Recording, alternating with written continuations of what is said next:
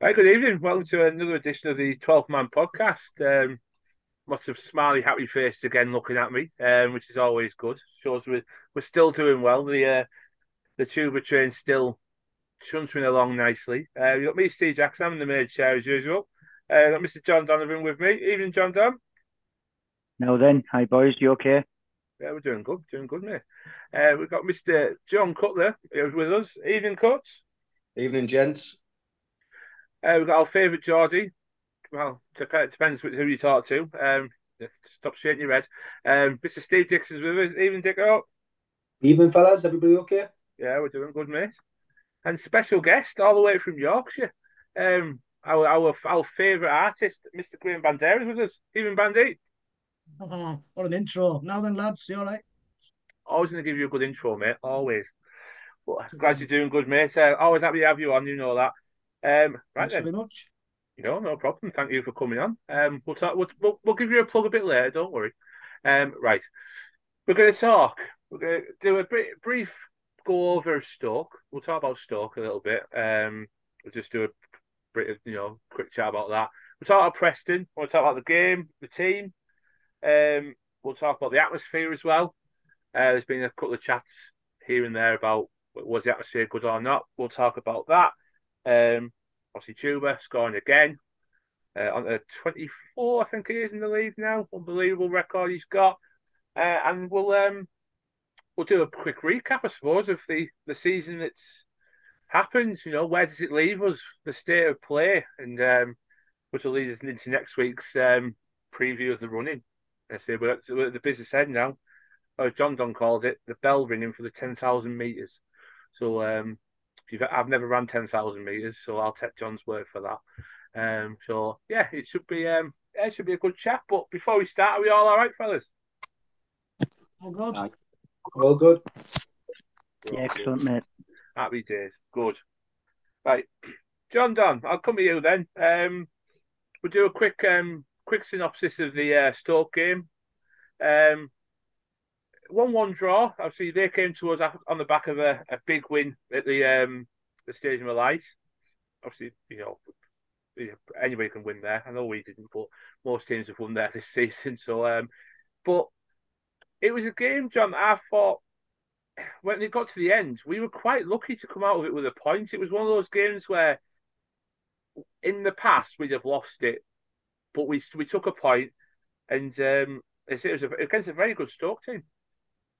Yeah, yeah. Um, like you say, they'd they'd some Sunderland five one. They were on fairly decent run, um, uh, and I, I just thought during the game, although we took the lead twenty odd minutes uh, at Pom again, um, it, it Stoke were coming more and more in, into the game, and they equalised right on half time, uh, and then they were the better team in my opinion. Second half, we we looked a little bit uh, a little bit tired, or whether or not it was uh, down to Stoke not allowing us um, a little bit of extra time on the ball that other teams do. Um, but our passing was a bit sloppy. Our first touch ball control was was a little bit off. Uh, and like I say, yeah, I, I agree with you. At 90 minutes of final whistle, I was quite pleased that we got something out of the game because um, they were they were the stronger team second half. They had a couple of really good sort of individual players, but collectively as a team they played well. I like the look of that uh, Smallbone um, in in midfield. I thought he he was um, instrumental in the in the in the way they um, they they closed us down, and then uh, when they got the ball, he seemed to be involved in a lot of their attacking threats. Um, so yeah, obviously we all wanted the win, um, and we were disappointed uh, that we didn't get it. But looking back, uh, it was it was a good point, and it might be crucial um, at the at the season's end.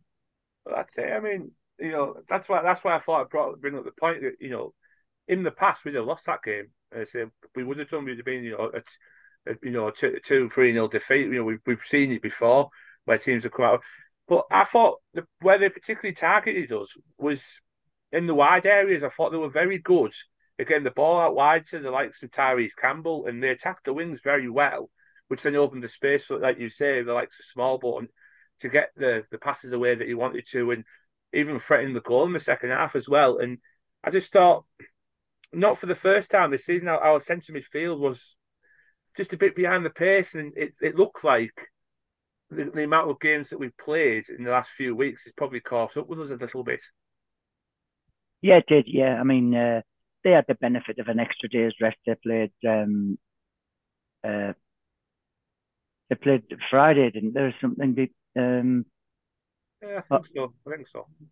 Anyway, they, I, I know they had an extra day's rest, uh, and I, I just think that um, we were we were off off our own game uh, in that match, and uh, like I say, point I, am re- at the time was disappointed with, but looking back at it now, it was uh, it was important, you know, because uh, it it kept us um, it kept us ticking over. Uh, uh,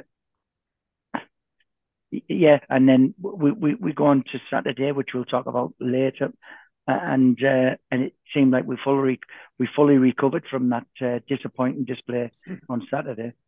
Yeah, I mean, I mean, I mean, yeah, we'll talk about Saturday in a couple of minutes. Obviously, it it hinders us. Obviously, the draw hinders us slightly because I say the night after Sheffield United got their win at Sunderland, very fortunate in the way they got the win. I say their winner coming from an offside position, but um, they still got it. But it obviously put us on the back foot again, six points behind going into Saturday's fixtures. I know they had the FA Cup game, so they didn't play this weekend, but but it set us up nicely. And I'll come to you, Cuts. Saturday came about. Um, he made he made a couple of changes. Obviously, freshened it up again. Um, Forss came back into the team. Um, Dael Fry, I think Dael Fry came back in for Paddy McNair. Um, it looked the team that we'd all pr- probably pick if we were giving all these players in front of us.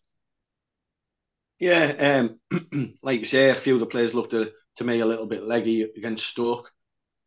but Ramsey's been fantastic for us in the last few weeks. So when Forss came in, I mean, he's never let us down either. Um, it's just one of them things now where whichever team uh, Carrick picks, I put my full faith and trust in him. And and let's be honest, Forss had a really good game as well on Saturday. So once again, Carrick's been been spot on with his team selection.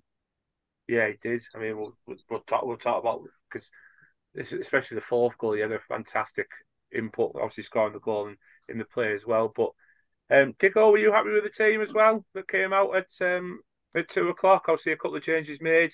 Uh, I suppose just to freshen it up a little bit. Yes, um, as I keep saying every week on here, it seems like now I'm like a broken record. I always think Middlesbrough are a better side when Dael Fry's in it.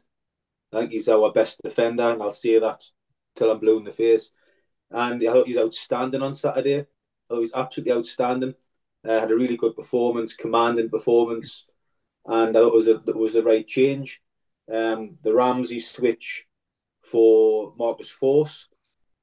It's everybody looks. A few weeks ago, he'd done the reverse, and you're wondering what he's doing because Ram, uh, Marcus Forss is playing outstanding. Then he brought Ramsey in, but it was the right decision because Ramsey was man the match two games in a row. He reversed it this week, this this weekend, and and, and brought uh, Marcus Forss back in for Ramsey, and again a genius decision. Marcus Forss was outstanding on Saturday. Worked his he's helping the ground up and down all day. Deserved his goal at the end, uh, and a tremendous performance from him. So, whichever way Michael Carrick does things at the moment, you've just got to back him because he's got nearly everyone right so far. There's very few that you can actually question. Um, so yeah, I thought the, the, the team selection was bang on. Yeah, I, I was, I was, I, I completely agree with that. I thought the team was um, was was the best one for the day. I say I was a bit wary of, of Preston. Um, obviously, Preston they were bringing a lot of fans with us um, up to the Riverside. Bandy, welcome. Um, good to have you on. Right. Um, obviously, you know, we we we, we spoke um, as we do. You know, I know your opinion on Carrick, but how do you feel he's he's he's getting on now with his um with his job? Obviously, he's led us into a a very commanding position. We're, we're, we're right on the the, the uh, coattails of Sheffield United now. Um, but is it? do you echo what the boys have said? His decision making and the team selection and every part of his process has been has been bang on since he joined, hasn't it? He's he's been absolutely faultless, to be honest. I think he's now he's operating at the peak of his powers. Um, he's, every single player that he picks is content in in when he's picked and where he's playing. Um, there's no sort of disharmony in the camp. We've just been talking about Forss and Ramsey sort of interchanging week by week now. Um, they seem comfortable doing that. Um, frying in out the team, swapping with Paddy. Um, players come back in and they're, they're just performing to the maximum of, them, of their capabilities. So I think he's got players eating out of his hand at the moment. He really has.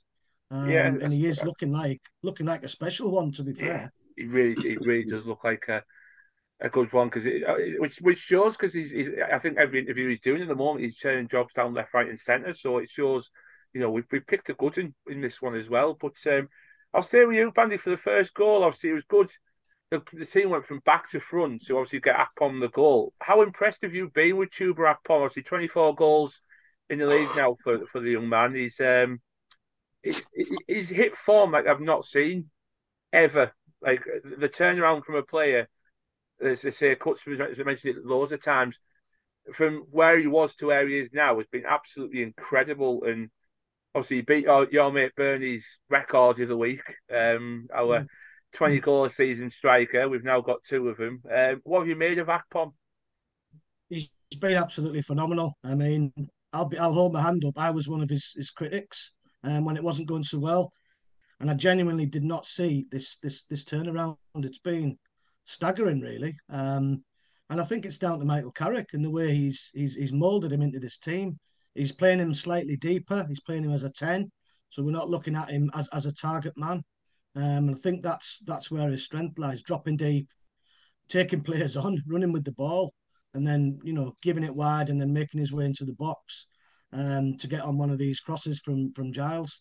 It's he's been ph- phenomenal, really. He really has. Um, long may it continue. I mean, I've, I've I've wrote some stats here. I've got Chuba on twenty four, Forss on nine, Crooks on six, Archer on six, Riley on six, and Ramsey on three, and that's that's just unheard of for for a Middlesbrough team to score that many goals and for finally to get a you know a, a striker to net you know 20 plus uh, in the league. It's just brilliant. I've been winding bernie up for the last 10 weeks to be honest because he's, he's been in the groove as Chuba and uh, bernie was, was was keen to meet up with him and uh, do a bit of a bit of a sort of piece to camera with him and it worked out really well. So i'm, I'm glad that they they met up and uh, you know bernie's obviously appreciative of Chuba's uh, resurgence really because it's it's made for a very fruitful season for us. And uh, as I say, a long may that continue. He's, he's he looks like he could smash thirty goals. I mean, it could. I mean, what I odds mean, would you have got on that at the start of the season? He'd have long odds off me. Oh, no, you go on, John Tom. Yeah, I was just going to say. I mean, that uh, that, that, that chat that uh, Bernie and, and Chuba had was uh, it was it was great. You know, um, obviously, uh, but Bernie's record as the last player to score 20 goals was overtaken, um, and it was great to see them uh, see them having a chat. Um, but I think the lads on the pod were like you, um, uh, Graeme. We we all we all spoke at the beginning of the season. Uh, Chrissy Wilder was in charge, and um, I, I, don't think Chuba Akpom had, had done anything of of any note in the time he'd been at the club, and and I think we all were asked, you know, would would you keep Chuba Akpom? And to a man, we said no. Uh, but you know what? What the hell do we know? Obviously nothing, because um, he's uh, he's been transformed under Carrick. He, he he looks to be enjoying his game. Like you say, he's coming a lot deeper. He's scoring goals with his left, with his right, with his head. Um, he's getting himself into the right position, and it also helps that uh, he knows where Ryan Giles is going to put the ball. Um, yeah, yeah. So we had we had our um, we had our thoughts rammed down our throats, uh, really, because uh, he's he's proved everyone wrong. We couldn't be happier about it either. Absolutely, yeah, definitely. Oh, absolutely, I think that's the best part about it. I mean, you know, we're not, we're not what I mean. You're saying there, obviously, we don't know what to talk about. That's why I host this. You know, I, I definitely don't know what I'm talking about. I just, I just let you guys do all the talking and all the sense. But um, no, you're absolutely right. We don't. We, I, I, you find it very hard to find a Borough fan in, in August that says, "Yeah, I probably will keep Chew for the season," um, because is you know he wasn't known for his goal scoring. I think he's only just made double digits goal wise for us, and um, but yeah, his season this season's been absolutely phenomenal. But um, I'll come to you because there was a key part of that goal. Um, that started from the back, and do you think that that showed the confidence that the team has to play out from the back because obviously it came from Steffen playing that ball into Howson, who then had the confidence to play it to Hackney. Then obviously that opened the pitch. We're back right up for the Borough. Yeah, it's it's it's the way we're playing. Middlesbrough fans are just going to have to get on board with it. That's what we do. That's why we brought Zach Steffen to the club. That's that's his. I, I would say that's his uh, strength. Uh, is his distribution. Um, I can't think of another goalkeeper that Middlesbrough could have signed at championship level that can do what he does, and it, it's quite remarkable, really, that we've got the manager that fits fits Zach Steffen now as well, and Zach Steffen must be delighted to have Michael Carrick as the manager because his his strengths now actually become a real key part of the team. Um, and he's you know we're scoring quite a few goals now from back to front. Um, it's it's it's great to watch. It's a little bit you know it's a little bit risk and reward really because you know you've seen it happen to Man City, you've seen it happen to Liverpool. It can go horribly wrong on occasions, but you've got to stick by your principles and how you play. And if you look at the the amount of goals and the amount of chances Middlesbrough have created this season by playing that way, and then think how many times have we been caught out and the opposition has scored by a mistake from Zach Steffen or one of the defenders with a bad pass. There's no comparison. We re- we really are massively proven that the way we play is successful. And the, the big clubs don't play that way for no reason. There's people so educated in the game with statistics and, and you know, how to win games. You know, the days have gone now. No disrespect to the next manager will play like say Neil Warnock's and stuff. The way they play and their, the way their philosophy is, those days have gone now. If you're going to be successful at any level, you've got to play football, and that starts with the goalkeeper. No, absolutely right. Um, it's I'd say we've all I think we've all had something to say about the keeper. Let's be fair. Um, but no, no, I, I fully believe in the philosophy that we're, we're, taking, and you know, I, I like watching football that's played from the back up over. I, it's it's the kind of football that I enjoy to watch. You know, obviously, my era growing up, the teams you watch like Arsenal, Barcelona, teams like that, that's what they did, though, didn't they? just just to mention as well regarding the Stoke game as well. Um, never mind Zach Steffen's feet. Without Zach Steffen's hands, we would, we would have got nothing out of the game. His two late saves for Middlesbrough in that game were absolutely crucial. So he's not only good with his feet, he's a good goalkeeper as well. And you know, the first goal against Stoke, question marks, absolutely. Could he have done better, in my opinion? Yes, he probably he, he could and should have done better as as should Ryan Giles. It was a, it was a, it was a poor goal to concede, but Zach Steffen, one hundred percent got us that point from that game, and he was my man of the match. How about I, I agree. I just want to elaborate on what Dicko said about Steffen. Um, when the ball's pumped back to him, um, there seems to be like a, an uneasiness with the crowd. I just wish the crowd would be a bit more accepting of, of our methods and the way we play like Dicko said again, it's it's it's brought us success. So we can't go against that that mantra. We've got to keep playing. If we do chuck a goal or two in, then so be it. Our our um, role then is to then go and chase that goal and get the goal back, which we're more than capable of. So I just like to see the crowd get get behind the the defense a little bit more because when the ball's coming out to say Howson and he's pressed hard, he's he's dealing with it. Giles is dealing with it. So Hackney's the best at it on the half turn, he's, he's away.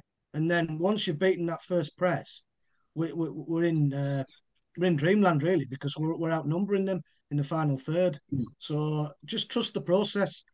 Again, I, like I, I would get said, it a bit. I would get it a bit more, Graeme. With with if we had conceded four or five goals through the what you're saying, I could understand the uneasiness in the crowd. But I might be wrong saying this, but I think I'm correct. The only goal we've conceded like that um, was against oh who was it away from home? We won the game when Zach Steffen played at the Paddy McNair, and they, they, they, took the ball off Paddy McNair and we, we, uh, conceded Cardiff. Cardiff, Cardiff. yes. Cardiff, yeah. yeah. That was the that, yeah Cardiff away. That's the only goal we've actually conceded a goal through a mix up between goalkeeper and defender all season, and we're now coming into the last seven eight games of the season. We've made one mistake that's that's actually ended up with the ball in the back of our net. You would have took that at the start of the season, wouldn't you? It's like you know, yeah. it, it's not like it's happening every week. So I don't understand the crowd's uneasiness. And like I've just said, it happened at Cardiff. So actually, we haven't made a mistake that's con- made we concede a goal at Riverside. So we haven't conceded one goal at Riverside playing that way. So the crowd should actually, like you say, be on board by now with this process. Go on, Bandy. Yeah, just going back to the crowd, I think that had a bearing on that Stoke result. I mean, they came to disrupt and they completely spelled our rhythm and we just couldn't get into the game. I don't think we played particularly bad that night. Um, we just we tried to force it sort of late into the second half and it just didn't happen for us. And I think at that stage we just decided that we just weren't going to lose the game. We were going to take the point because as we've already touched on, it looked like Stoke could have gone on to to won that game. And uh, they had the edge that night. But it's no it's no disaster taking a point at home. It really isn't. Course not. It's not just it's not just his short passing either with Steffen. I mean, you notice on Saturday how many times he pinged the ball 40 yards to Chuba. And and that's a part of Chuba's game people don't mention how good he brings the ball down and holds onto it and starts attacks. Well, those attacks start from Steffen. So his 30, 40 yard passing, especially on Saturday, was absolutely outstanding for the goalkeeper. No, no, you're absolutely right. Um, it, it, I, I think I think if I could, I mean, if I could speak for the ones that are a bit uneasy, I mean, I, loved watching him wander out and. Uh, I mean, when he was stood in central midfield, at one point on Saturday, I thought that was brilliant. Um, the confidence he shows is, is is great to watch. I think it's just obviously Borough fans have had. Well, I can go through them if you want. Joe Lumley, Marcus Bettinelli, uh, you know, keepers like that. I mean, that's just our last two. Um, poor Aynsley Pears wasn't the most confident. Um, I know he was only a young kid, and I fully get that. Um, Jason Steele. Jason Steele, he wasn't. I mean, I mean, look at him in Brighton now. He's having a great time, isn't he? Uh, under Roberto Zerbi, he's, he's doing really well. But you know, I think that's what people look at, and you know, they're always scared. Oh God, it happened under him. It might happen again. But as I say, Zach Steffen for me, you know, I, I, still think there's times you've got to, you've got to hoof it if there's you know if you're too much under pressure. But I'm all for playing out if you've got the time and you've got the, the patience to do it. Absolutely, come on, Cuts. One thing I will say, a little bit in defence of the fans, we've never had a goalkeeper like this. No, we've never had a goalkeeper with the ability, and we've never really had a manager for years that have wanted to play out from the back like that. So it's pretty new for the fans. I think, like say, it's the first season this year they'll get they'll get used to it, and they'll have to get used to it under Carrick, and it'll be uh, it'll be worthwhile. Yeah, no, absolutely right. I mean, we thought we were going to get a full season under they were doing it, but as uh, that never worked out. Um, but yeah, it's, it's absolutely right. It's, it's, something we'll have to get used to, and I'm I'm all, for you getting used to it as well. But so I'll come back to the game now. Um, second half, John Don, we got to um, it was still one 0 getting to the second half, but I've got to say, them first five, ten minutes in the second half, we went from controlling the game comfortably and we absolutely blew them away so quickly. I think Preston was so stunned that that was it, game over, job done. Yeah, I mean, um, I, I, don't know uh, how how you sort of what chat you had at half time, but I went down. I was talking to the lads uh, who I, I, I, go at the games. And I sit with you lot, but they sit elsewhere. I went down had a beer with them, and um, and we were all of the same um, impression that at one 0 you know, the game was still open, even though we dominated the first half, um, and we should have been uh, uh further in the lead at half time. At one 0 the game was still open, and, and we we we all we all agreed that uh, we need to sort of kill the game off as quickly as possible. Little did we know that we'd score sort of two goals in in ten or twelve minutes of, of the second half, and and like you say, both excellent goals as well. Um, Cameron Archer against his his former team, um, superb. You know, we come out with the right attitude, um, and we we killed the game quickly. Um, and I, I just thought from then, you know, we controlled that game. We were in total control um, un, until the final whistle, and some of the some of the ball retention and the um, the, the, the one touch passing and and you know it, it, nothing was nothing was on up front, so we just kept the ball, moved it back, got it back midfield, looked again. We, we were just keeping the ball, and, and we had um, Preston facing us. We controlled that game fantastically well, um, and it's it's one of the the best periods of, of, of football I've seen in that second half when we were just comfortable in possession. When when we did lose a ball, we were we we, we were hard working and tenacious in getting it back. It was a, a, a truly outstanding performance. Really, um, it was a brilliant team performance. Um, and then obviously we got we got the goal in 94, 95 minutes, um, which I was pleased that Marcus got, and it was a an individual masterclass by Ryan Giles, wasn't it, to set that up? Um, we, we, were great, four 0 It, you know, I, I thought it was it. It was a fair result, four 0 um, because we dominated that game. Well, that's it. I mean, I mean, I mean, I, I always it's, it's something I always do. I always have a little look at the stats at the end of on a, on a Saturday night or Sunday, you know, depending on how worse or every Saturday gets. Um, but you know, I look and see what they look like because that, that's what people see. You know, if they haven't seen the game, they look at the stats, and the stats really did show a true reflection of how dominant we really were. I mean, seventy percent possession, you know, twice as many shots as what Preston had. You know, sure. I mean, at half time, I thought the game was relatively even possession wise. I thought they just had they had as much of the ball as we did. Uh, we just were more effective in what we did than they were, because um, they did have a couple of chances where I thought, you know, if if you know a pass went a different way or you know something else happened in the box, they could have got in and scored, but they never. Um, I say Steffen wasn't truly tested on Saturday. I've got to admit, um, apart from the the second half. Um, but yeah, second half we absolutely blew them away. And it, it, it, the best part of it was obviously I know the two goals of match were brilliant, and the interplay between the front four again was superb. But has anybody seen that video on Twitter yet of the passing for the fourth goal and that guy behind the guy, whoever's got the camera, and says it's all lovely, but it's going nowhere. You, you've all seen it, and it was just hmm. absolute karma when Giles made a beautiful run, put it past four, and Forss banged it in the bottom corner, and it just rounded off for me one of the best performances I've seen at the Riverside in years.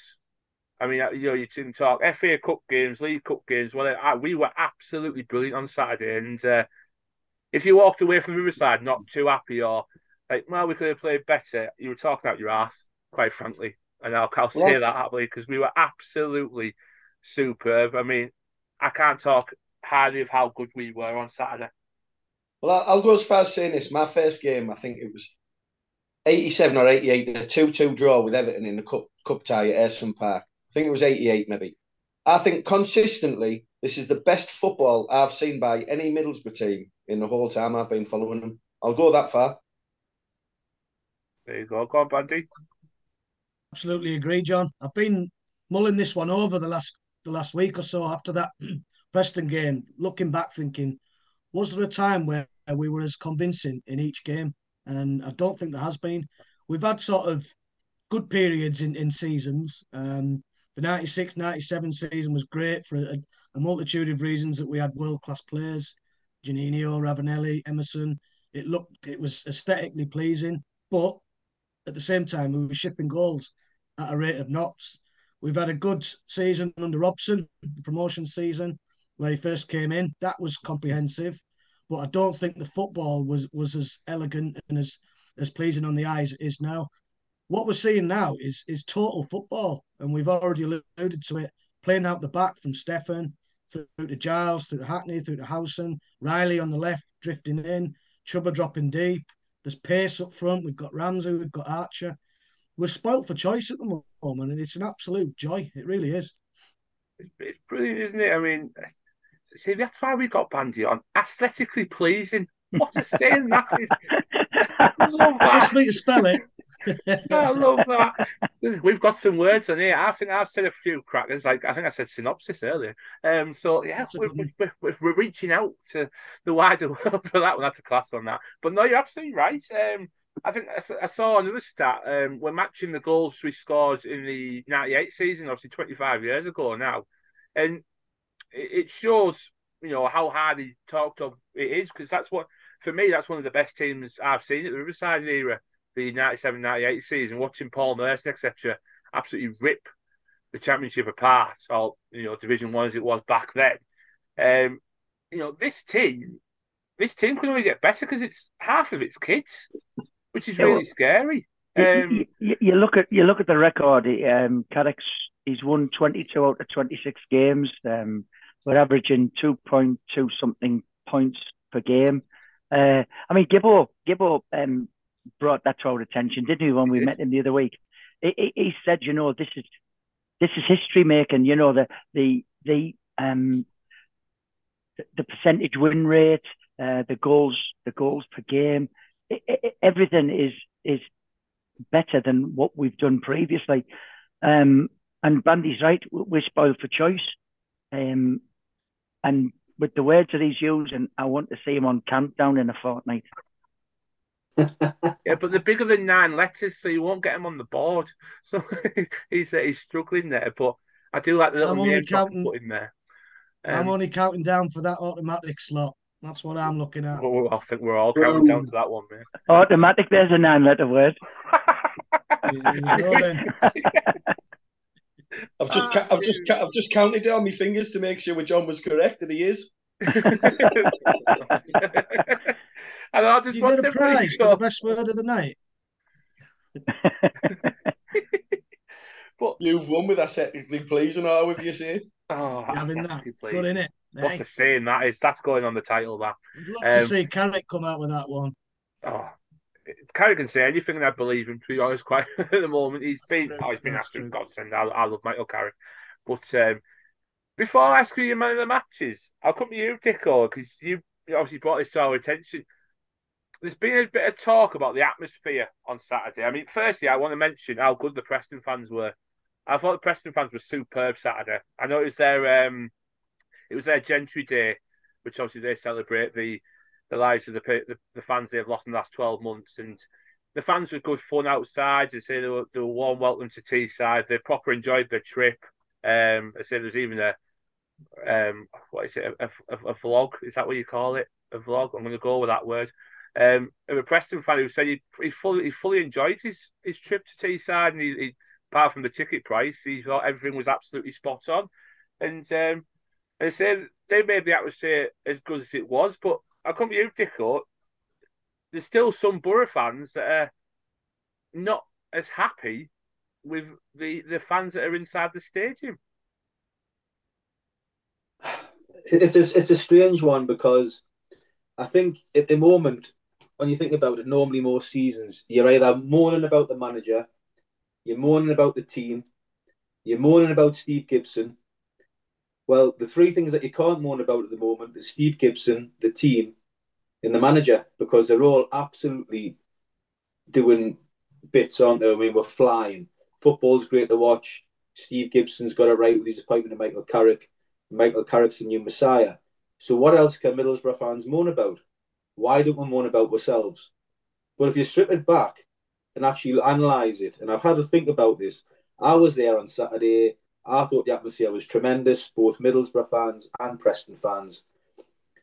28,500 crowd there, absolutely brilliant. I thought it was a fantastic game to watch, and the atmosphere matched it right throughout the game.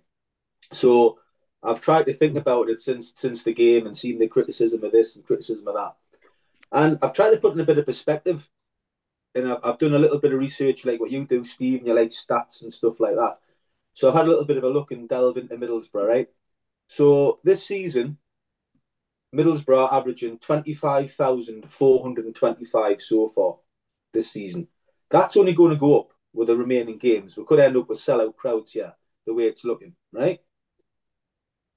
Middlesbrough historically, in the history, the average gate in Middlesbrough's history is 19,802, right? So we're already, you know, five, 6,000 above the historical average. So I, I, I look a little bit a little bit further down in Middlesbrough's history. I look at the second tier. So this is Middlesbrough's 50th season in the second tier of English football historically. Right? Now, the highest average season attendance that Middlesbrough had in the second tier of English football was the what you mentioned earlier on, uh, Steve, which was the Brian Robson season of 1998. That was an absolute one off season that will never happen again in the second tier at the Middlesbrough Football Club. It was, we'll come out the Premier League and we'll average 29,994. That was the season with Paul Gascoigne, Paul Merson, Gianluca Festa, Rick Hamilton Ricard, you know, Emerson, Mikkel Beck, it goes on. It was a Premier League team that was never not going to go back up. It was the bounce back from the disaster of losing Juninho, losing the cup finals, and all the rest of it at the time, which you were all part of, and you know what it was like was an injustice, and we were all together to bounce back, and we averaged twenty nine thousand that season. Now, fifty years we've been in the second, you know, the second top division in our history. This season, we are going to average the second best we've ever done. So we can take any season from 1900 right the way through till now, and other than that Brian Robson season, this season will be our highest attendance statistically since then. So when fans are having to go to supporters, Middlesbrough aren't a cheap team to watch, by the way. As you know, the walk ups are 30 odd quid. For Middlesbrough in the second tier, they'd be averaging 25,500, which is going to rise probably by the end of the season maybe he's pushing 27,000. That is as good as Middlesbrough, barring one fluke season that we've ever done in our history. So when supporters are having a pop at the at the at the, at the atmosphere, I think they need to rein it back a bit and actually have a look because I think now in second tier football, this is as good as it's ever got for Middlesbrough. I think the atmosphere is good in the North Stand. I think it's good in the South Stand. I think it's a positive atmosphere. I think there's lots of kids now coming getting involved, which are going to be fans of the future. You've seen Youssef at the front of the South Stand, Youssef in the North Stand the other week with all the kids jumping around. I think it's absolutely brilliant. Can we be better? Yes, we can. Can we crank it up in the next four games and get sellout crowds? Yes, we can. But let's not start having to pop at ourselves now because everything else is going right. I think from Steve Gibson to the team, to the manager, to the fans at the moment is really, really positive. And let's just for the last four, the last few home games, all Middlesbrough fans listening tonight, let's crank it up. If you can get there, get there. Sell the stadium out, and let what Graeme Bandeira was saying earlier on. Let's catch Sheffield United. Go on, cut. so, like, the attendances have been fantastic. And I didn't get involved in all this Twitter conversation on, on Saturday or wherever it took place about the atmosphere. But I am sli- I am slightly surprised that the atmosphere is not better. Saturday, is it because we're 4 0 up and we've battered them, we've blew them out the water, we're winning the game? Would it be different if it was 2 1 the fans would be getting right behind them? I, th- I think the style of football we're playing and the crowds that we're getting there, I, th- I honestly do believe the atmosphere could be a little bit better. And that's not a criticism of the fans. I don't, it's up to you if you want to sing or not. But I say all the time, the best chance we've got of succeeding is by the fans being right behind the club, making a wall of noise as loud as possible. We've been there on nights. I know it's slightly different. Steaua, Liverpool in the FA Cup semi final. We've had big nights in the past. Brighton.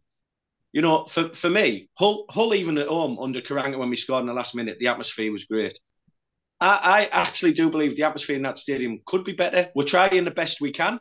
It's not a criticism of the fans at all, but I understand where people are coming from. Oh, I thought you were Steve. Go Steve. I think I think I think you've answered your own question. It's because this season Middlesbrough never had a team like this, mm-hmm. and we're battering teams. Reading five 0 four 0 on Saturday, three ones, three nils. The fans yeah. are comfortable when it gets to the last twenty minutes. The game's gone. The game's won, and it's, it's just like right, we've won the game, and actually there's a couple of minutes to go. Can I beat the traffic? Type of attitude, which is what happened with any club. Now, when you mention the Karanka games and you mention the um, the Hull game there in particular, that was yeah. because in the Karanka seasons, most games were tight because the way we played, every game was one goal in it, and you were clinging on as a Middlesbrough fan nearly every week under Karanka and the big games, thinking, can we see this out? We're wasting time, we're taking the ball at the corner flag, can we nick the 2 1 win, the 1 0 win? So the atmosphere was really, really intense. Now, to me, the, the, the, the proof in the pudding, shall we say, will be when we play Burnley at home in the last few games. If those games are tight, I'll guarantee you the Riverside will be absolutely rocking against Burnley, Hull, Coventry, whatever it is. If those games are tight, those fans will be, the Riverside will be exactly what you're saying. And interestingly, we'll go back to the atmosphere in the, the Karanka days. The season we got to the playoff final against Norwich, we averaged 19,500. So mm-hmm. I think people don't realise at the minute how good our support is and how big it is, both home and away. And I think it's just the fact that we're so good at home because we've won what is it eight out of nine possibly. Yeah. We're so good at home. The games are dead with 20 minutes to go. We've never had this before. And you know it is. Long may it continue because I hope with 15 minutes to go for the rest of the season, we're all chilled out and calm because we're hammering Burnley and we're having hammering Coventry because we've never had it before.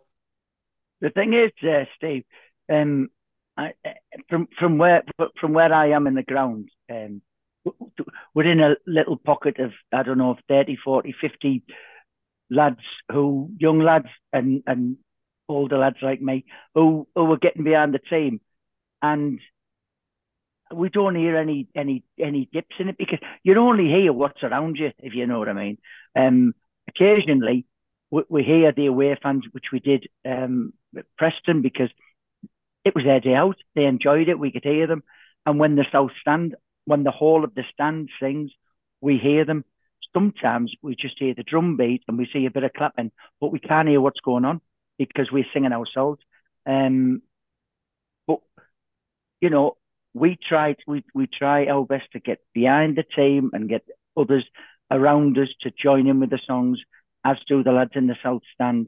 And occasionally we're all in unison. and It sounds fantastic. I enjoyed the atmosphere on Saturday. I think it's. I thought it was great. Uh, and and like you, you know, as the season progresses, and um, we're playing the last few games, and we're getting um, we're getting sort of snippets of information from other games that maybe Sheffield, Luton, whatever, how they're getting on. It'll just increase the atmosphere in the terraces. Um, but but but I'm quite pleased. Like twenty eight thousand, you know, and Saturday, great atmosphere from the away fans, fantastic atmosphere from the home fans. It, it's great. Uh, it, it, there's, there's been there's been loads and loads of times in that stadium when there's been nothing to play for. The game's been dull, been quiet, uh, and and that's reflected by the fans. I, I I'm enjoying I'm enjoying this season so much. Um, you know, I, I can't wait until the final home game of the season when we beat Coventry and we cement our place in the top two. That'll be fantastic. I will come to you in a minute, Bandy. I promise. Go on, cut. I will say this with you saying there, John, about us beating Coventry and us getting promoted. I actually think that there's that much of a good feel good factor around the club at the moment. Dicko mentioned it earlier. When we were last, well, back years ago, it was all season ticket sellouts. It wouldn't surprise me if we if we get promoted, we're well over twenty five thousand season ticket cards sold for next season. I really do think the feel good factor around the club with the fans is that high at the moment. spot on. Go on, Bandy. I was, I was just going to say, as a collective of, of supporters, it's just we've just got to be careful that we don't get too complacent and sort of apathetic. You know, we see, you know, top six Premier League teams that managers are even having a go at, at, at their own fans for, because they just there's an expectancy, um, and I, I just think we should enjoy this ride because you know it can quickly change as we as we saw with with with Wilder when we had that good run. So we just got to keep ticking along, keep supporting, and hopefully we'll we'll get you know close to thirty thousand regularly. Go on, Cooks. Just a quick one, Graeme. We both came from the same uh, the same area of Middlesbrough. Where have you picked up this vocabulary from? what? What's the new word I've just come out with? What was it? Apathetic, wasn't it? Pathetic. You must have heard of that one. I'm loving this. I'm absolutely loving these words. My kind of this is my kind of lingo. This I love it. Break it down. How many letters is that? Is that nine? Uh, yeah, get him on countdown. No, it's, it's double P, isn't it? So it's ten. Is it double P? I thought it was only two. No, it's, it's only one. You can you can chuck another P in there if you want. yeah, you have to unmute yourself, John, before you start chatting, mate. I'll unmute you. Go. Set myself up for a hat trick now. I'm going to have to come out with one one gem of a word before this podcast finishes. People are people will be listening at home, going through the dictionary. Yeah. Pages will be going. What? what? I can't keep up. right. Right for, for the for the last um, few minutes of the podcast, we're going to have to try and come up with nine letter words in our uh, summary. There's your challenge. Uh, Hey, I challenge. There's a nine-letter word. Bang.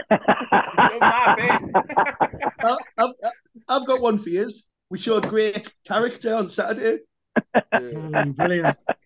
Old ones are the best. Spell it. I've seen a different spelling today, which I'm a fan of.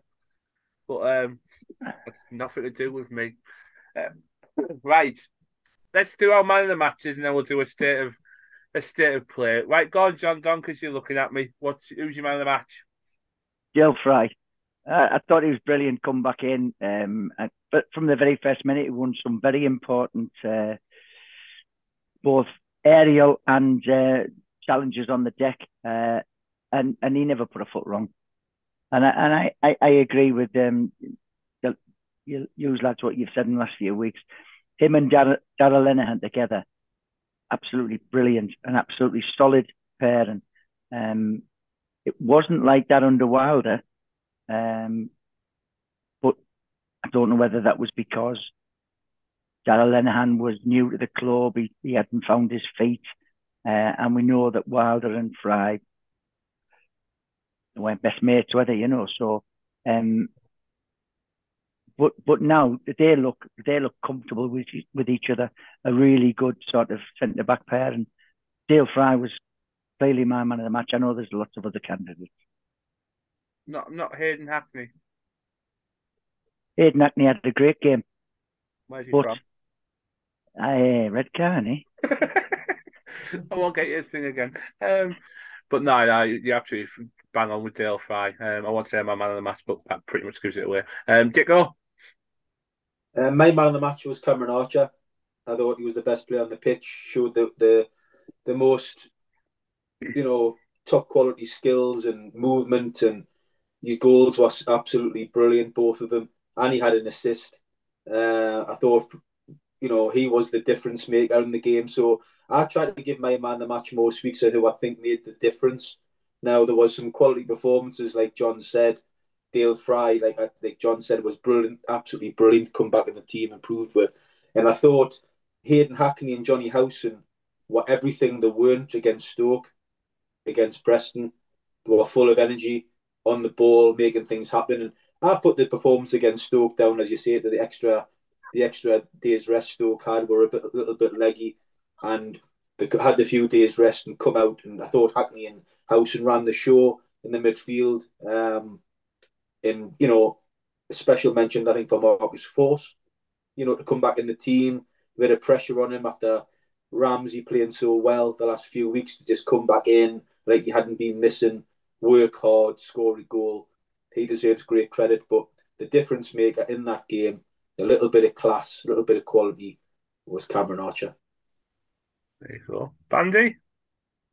To agree with Dicko. I think Archer. Um, John alluded to it before when we were 1 0 up at half time. You're just waiting for something to happen to get that killer second goal. And he, he, he blew them away on his own inside 10 minutes. That first goal, he had no right to even score. He sort of checked back in and he just rifled it across the goal into the bottom corner. And then his second one was a beautiful finish. Hit it hard and low, away from the keeper, almost side netting, so the keeper ain't getting that. So he he was the difference. He, he won us the game, and then you know Forss was able to go and go and pick pick them off to get a fourth. But uh, hundred uh, percent Archer. But the reality is, you could have picked any name from a hat, and they would have all been a worthy contender. But Archer just just edges it. He's devastating. So good. Probably yeah. the nearest we're ever going to get to Romario. yeah. Andy, contender, nine letters. Well done. what about devastating? I didn't count that, that one. one. I was singing nine letters when you said beautiful. I thought that's nine letters. That. Coach, I'll come with you. I think there was two absolute standout players on Saturday.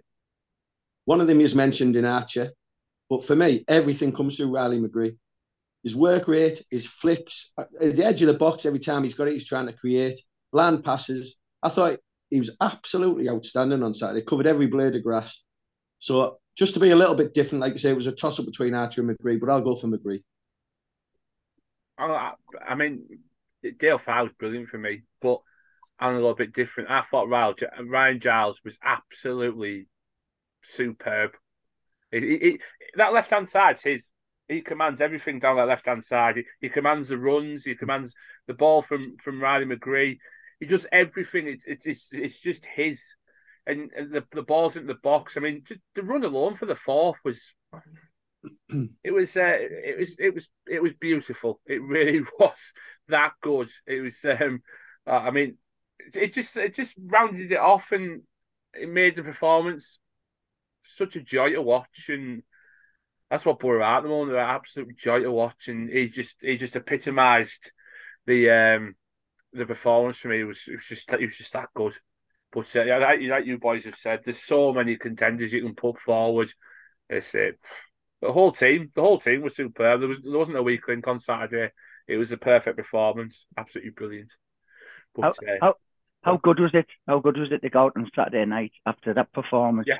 You, you, you see people in town, uh, you see Preston fans in town, yeah. um, those who stayed over, and um, it, it, it, everybody's on a high. It's absolutely brilliant what's going on.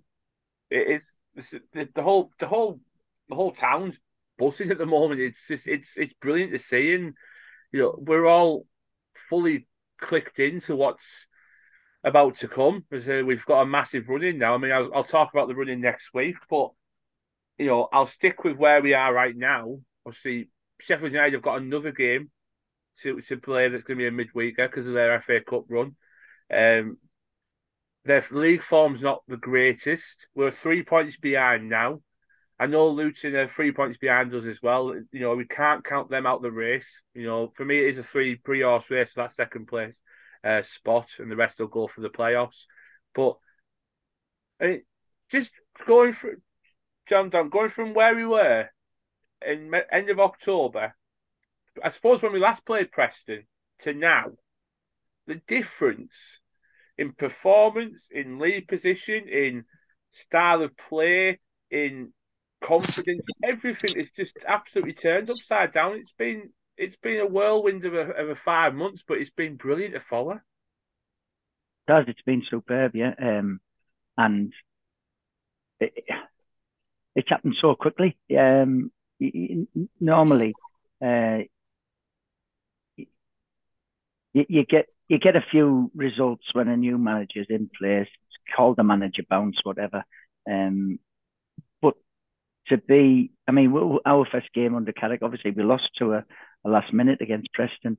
Um, but but since then we've we've just we've just sort of it's it's like a, a, a steamroller and and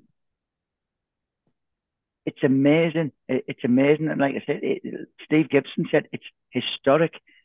What's happened uh, under Michael Carrick? The points per game, the goals per game, 22 wins out of 26, um, the most points in uh, 2023. Absolutely amazing. Um, and you, know, you, you can't really. I know he's getting the best out of like certain players. I mean, Darragh Lenihan is improved vastly under Michael Carrick, Riley McGree, and Chuba Akpom especially. Um, Hayden Hackney, who was introduced by Leo, has coming to the team, and he's he's everything that Tavernier was. Um, you know, everything's fallen into place, and you you've got to give Carrick, Woodgate, mm-hmm. and, and and Danks the um the, the the credit for that as well as the players. You know, I've never seen such an amazing turnaround. Um, in any team. No, it's, it's been. So, I, I, I, I thought you'd finished. I'm so sorry, but um, no, it was. Uh, it's been a, well, it's been it's been an absolute joy to watch. It's been a whirlwind. It's been a bit of a weird um, roller coaster ride because we, it's not something we expect. Like you know, like we've we've alluded to, um, I say a bit earlier. We're not used to this kind of football. We're not used to this string of results. I know under Karanka and under Brian Robson, we had some great results. You know, we had some great results under, under Wilder last season, but this is this is different league. This is this is completely nine letters different. Um, you know, this is completely utterly different. This is it's it's special and it is historic. It's going to be it's different as nine letters. Um, it's it's it's it's it's, it's you know historical. It's going to be something you look back on in years to come and say, you know, we had Michael Carrick as a manager when he first started out, and you know, and I know he's going to move on one day, but enjoy him while he's here. That's why we've got to enjoy it. We really have to enjoy it because um, it, it, it, it's it's just an amazing turnaround and, and, and great to go to home and away games uh, and, and and watch this team because um, it's it's it's special at the moment. It's a special time. It is. I mean, we, we said before we came on, you know, we're gutted that the national breaks come now because we're enjoying it so much. Um, and you know, I already can't wait for Huddersfield, and you know, in in eleven days' time, it's going to be a, a hell of a trip and a, and a start to a, a frantic April where our season really is going to be defined. It's going to, you know, we're going to know where we're going to end up before we go into the game in May. So, you know, I can't wait for to, to get on that bus and enjoy every part of it. It's going to be amazing. But you know, I mean, Bandy, you know, how how have you enjoyed this season? Obviously, you know, you're not as regular on on here as you know as obviously those lads are. We, we're more obviously we're delighted that you're on this week. You know, this has been a complete and utter turnaround that they say we none of us have ever seen before, I suppose. And you know, we've got a manager in charge that's it is destined for the big time at some point. You're spot on. I mean, looking back at that Preston game where it was Carrick's first game, I'm not sure how much influence he had on on selection that day because we did fall into old habits. But since then, that that turnaround's been outstanding. Um, almost surreal. It's like watching somebody else's team at the moment because it's unheard of that we can be so good. I mean, this is the closest we'll probably get to perfection, I think, in in terms of our approach to games. Everything's in place. The, backroom team all seem to be pulling the weight. There's just it's it's faultless at the moment. So long may it continue. Eight games to go. If we can, you know, apply ourselves the way we've done the last 26 games, then it's it's only gonna, you know, bear fruit. We just got to hope somewhere along the line that Sheffield United do have a have a wobble. They're not in form. The wins that they've had have, have been fairly scratchy. They've got a massive cup tie at Wembley, which will, you know, hopefully sap a bit of energy from them. And then they've got to go again. Um, I've, I've brought some some fixtures down. They've got to go to Norwich. They've got to go to Burnley. They've got to go to Huddersfield, scrapping for the lives, and they've got to go to Birmingham, which is a, a tricky fixture. I looked at ours. obviously Luton's a, a nightmare game for us. We've got to avoid defeat there, and Burnley at home. But you know their celebrations could have been happening for a couple of weeks by the time you know we play them at, at Riverside. So it's on. It's hundred percent on, and I do think it's going to go to the wire. John mentioned it um, not long back, last game of the season, Coventry at home. Let's hope there's a there's a celebration and a pitch invasion would be nice. Definitely. Go on, cut. Don't go on the pitch, you get banned. Surely that wouldn't apply, would it? Well, they can't ban 10,000 of us to go on that pitch. There's no way. Um, but I'll be on there. There's absolutely no chance. Maybe we're jumping the gun a bit here, but it, you know, I, I do have this vision. I never thought it would happen under Karanka, and it did against Brighton. So, and we look a far better team and, and, and certainly more potent. Definitely. Go on, Dicko. I, I think it's when you think about it, it's unfathomable that we can't get promoted because, like you've just said there, this team is the best we've seen in the second tier, probably middle in all our time supporting Middlesbrough and the pluses are so so so good and, and, and there to see the football we're playing, the goals we're scoring. But it's still at the moment a real possibility that we might not go up because you know we're, we're, we're chasing Sheffield United.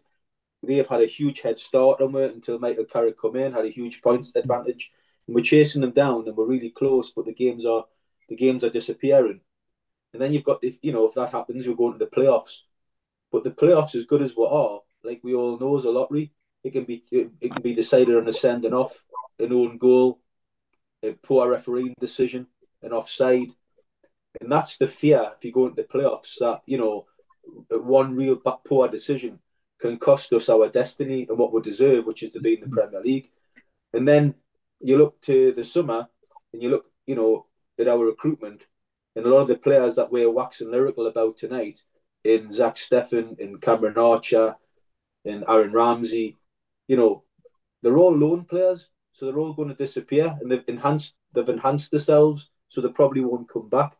So it's a real, real, you know, difficult position for me where where the club are moving forward, and I just think when we spoke to Steve Gibson, he did say, look, you know, we've just got to enjoy it. You know, we didn't expect to be here let's just enjoy this moment. We're breaking records left, right, and centre. Just get on with it. But I think all of you, if you're truthful to yourselves and every Middlesbrough supporter listening, you've got that nagging doubt at the back of your mind that it's not a given. If we don't get up automatically, the playoffs still aren't a given because football doesn't work that way. So while, while we're all enjoying it, I'm sure we'll enjoy it a hell of a lot more if we just catch Sheffield United and miss the playoffs out altogether. Good up to you, Geordie. Let me dream. this negative Nelly. absolutely pulling up. He's gone, bump. Shut your dreams down now. God, God. cut. He's he's right. He's right in what he's saying, but oh, yeah. if, you, if you can't get carried away with the football and the goals we're scoring at the moment, and like my another name drop, he said it to us last week, Carrick if the fans can't dream, then what's the point in football? Exactly. So for me, in this countdown special, this season's going to end with a nine. This season's going to end with a nine-letter word. Promotion. one. Very good. Very good. Well done, um, John. Well done, John. But That's I mean, brilliant, John. I'll, I'll, I'll, I'll, I'll sum it up, and I'll ask you all one question, and I'll keep it to that before we do our preview next week. I'll start with you, Bandy we're either, we're either going to play eight games or 11 games to end our season for me. Which one will it be? I'm going on current form of both teams, and I think we're streets ahead of Sheffield United. I think we'll go up automatic. There you go. Eight game preview coming. Cut. Yep, we'll go. We'll get promoted. It'll be goal difference. I don't know if I can do that again. Uh, Dicko. I think there's there's three games that are going to decide whether we go promoter or the or the, or the playoffs, and that's the Burnley game. We're both going to play Burnley. They've got to play Norwich away after the international break, and they've got to play West Brom at home after the FA Cup semi final against Man City. I think those three games are key for Sheffield United's destiny. Um, depending on how that goes, we could catch Sheffield United. However, my gut instinct is it's going to be the playoffs. However, the good news is I think this could be the year where we'll actually win at Wembley and go up in the playoffs.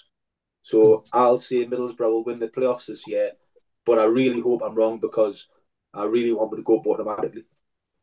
There you go. John Don? Have a guess what I'm going to say.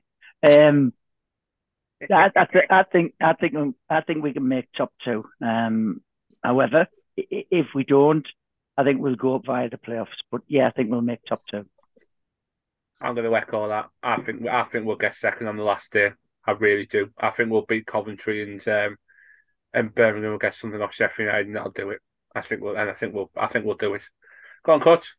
Tell you one thing that I know we've mentioned the FA Cup semi final, but playing at Wembley, chasing Manchester City around that pitch for 90 minutes, that's going to be sapping on their legs. They're going yeah, to be absolutely whacked after that game. I'm knackered, I'm knackered watching them, so you know. Absolutely whacked. I'll be whacked. That's not nine. That's not nine letters, John. No, it's seven. No, I, I know, but but this show, like most of them, has been a no swearing one. We've done really well, so there you go. We've done really well. And if you want to go nine letters, go knackered. Yeah. but um, no, you're absolutely right. Um, before I finish and say goodbye to everyone, John Don, do you want to give a big shout out to the food bank on Saturday because it looked a massive success. It was. It was. There was. There was the food bank, and there was the uh, collection of boots and uh, and um, shirts for local kids to uh, to be like um, to be donated by the foundations. Uh, that's the Michael Carrick Foundation and the uh, MFC Foundation. Um, but yeah, it was absolutely brilliant. Um, the, the the food bank and those other collections to see so many so many fans uh, turn up um, with with with bags of food or just donating money. It just uh, it, it just you know it, it makes it makes it really really special when um, working class people are helping out other working class people who who do need to use food banks. It's not just for those who are on benefits. It's working class people who use food banks as well. So to see um, to see other fans and a big shout out to all the Preston fans in the hats who came round and donated um, to help out those of us in our area who, who, who are needy. It, it's it's heartwarming. It's brilliant, and I, would like to thank everybody um, who made a donation on the day. Yeah. Go on then. One thing for me, I, I stood outside there with John and Mark for about forty-five minutes on Saturday, and you've got children coming along, putting money into the box or bringing things. So the parents are obviously telling the children why this is happening, which is obviously a good thing for the future of this town. The, ch- the children are aware of the struggles we have on Teesside, not only on Teesside, throughout the country, but primarily we're, we're interested in Teesside. And that was really, really nice to see. It, yeah. It's it. The amount of people I saw going towards the, the food bank and the van, and they say the, the, the, the countless amounts of um, donations I saw amazing. It was absolutely amazing. Um, so yeah, superb. And you know, this this town never fails to, to amaze me. Absolutely amazing people, and makes you so proud to be from Teesside as well. I absolutely love being from here, and because uh, we've got the best people in the world. Sorry, Dicko, we just have. Um, but um, yeah, it's, it's fantastic. I love Teesside. But um, right, and on that note, I'm gonna I'm gonna go. Um, well, not me. We're all going to go, but we're. Um, thank you very much, Bandy. Thank you so much for popping on, my man. Um, always good to chat no to you. Um, always a pleasure. So long it. next time. Um, can I just say? Can I just say, Steve? Everybody who's on social media, keep an eye out for Bandy's Ayresome Park prints that he's doing. Um, it, it's going to culminate in a in a full set of twelve prints um, from various parts outside and inside of Ayresome Park. Uh, and the preview previews he's put out are absolutely amazing. The guy's a genius. Uh, so uh, I'm looking forward to the inside shots coming soon, uh, Graeme. So well done on those. very kind, John. Thanks, pal. Yeah, so I'm aiming to get this. It's going to form a calendar. I, only started off doing one, and then I thought quite like that. And obviously, I've still got a love Ayresome Park. You know, I'm constantly harking back to, you know, memory lane. Um, I just thought it would make a nice, nice series. So I've done six exterior shots, and I'm going to do six interior ones, and just sort of mix and match them to form a calendar, which I'm hoping to put out in July. So it'll be a print job mid June, and then I'll I'll get that out in July. So I'll be selling that on on, on Twitter and through my website, etc. So yeah, jump on board and uh, join me on on a on a bit of a nostalgic trip. Brilliant, well done. The calendar is for 2024, right? It is, yeah. Yeah, Yeah. I was going to say because you're too late for 2023. You've missed half a year. but um, No, no, I'm- I'll be I'll be one of them people, mate. I'm gonna I'm gonna get self get self one as well because the previews I've seen have been absolutely superb. They're absolutely brilliant. Well, I'm going to buy. I'm going to buy more than one. I'm. So I'm going to buy calendars, and that's a nine-letter word. You show off. If you haven't, if you haven't, if you haven't seen Graeme Bandeira's work, follow him on Twitter and on Facebook, and you'll see. And I'll give you a ten-letter word because his work's absolutely stupendous. I'll go. I'll go with another. I'll go with another nine and say fantastic. Oh, are you- are you- Oh, you, you're too kind. You can That's see his head getting bigger and bigger.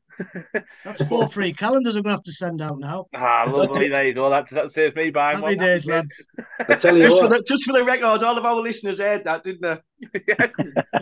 there's no, there's no getting out are, are we? uh, Is the twelfth man going to do a calendar for Christmas, lads? Yeah, yeah, like the calendar calendar girls. Yeah, we'll Yeah. have um, we'll have bottles of Budweiser and strategic places. Policy, yeah, get get it, get it on. I'll, I'll, I'll jump. I'll jump. Why not? Not one of them with your tops off, is it? Carrying the tyres. I've got enough tyres, thanks, Bandy. So no one be carrying them. We can we can Brilliant. write promotion on our butt cheeks, but I'm not doing the all. You don't have to paint me all. And on that on that um, that down note, um, I'm going to leave it there. Gentlemen, thank you so much for coming on. Thank you very much, people, for listening, liking, subscribing, getting in touch with us. And yeah, next week we'll go full on a preview of the final eight games, not 11, eight. And uh, yeah, we'll talk about the running, the the big month of April, where it could it really literally decide our future. And uh, yeah, get in to get in touch and let us know what you what you think our future holds, and we'll chat then. Arrivederci, up the butter. Up the butter. Up the Boro. Up the butter. Did it? Did it? Diddle it? Woo!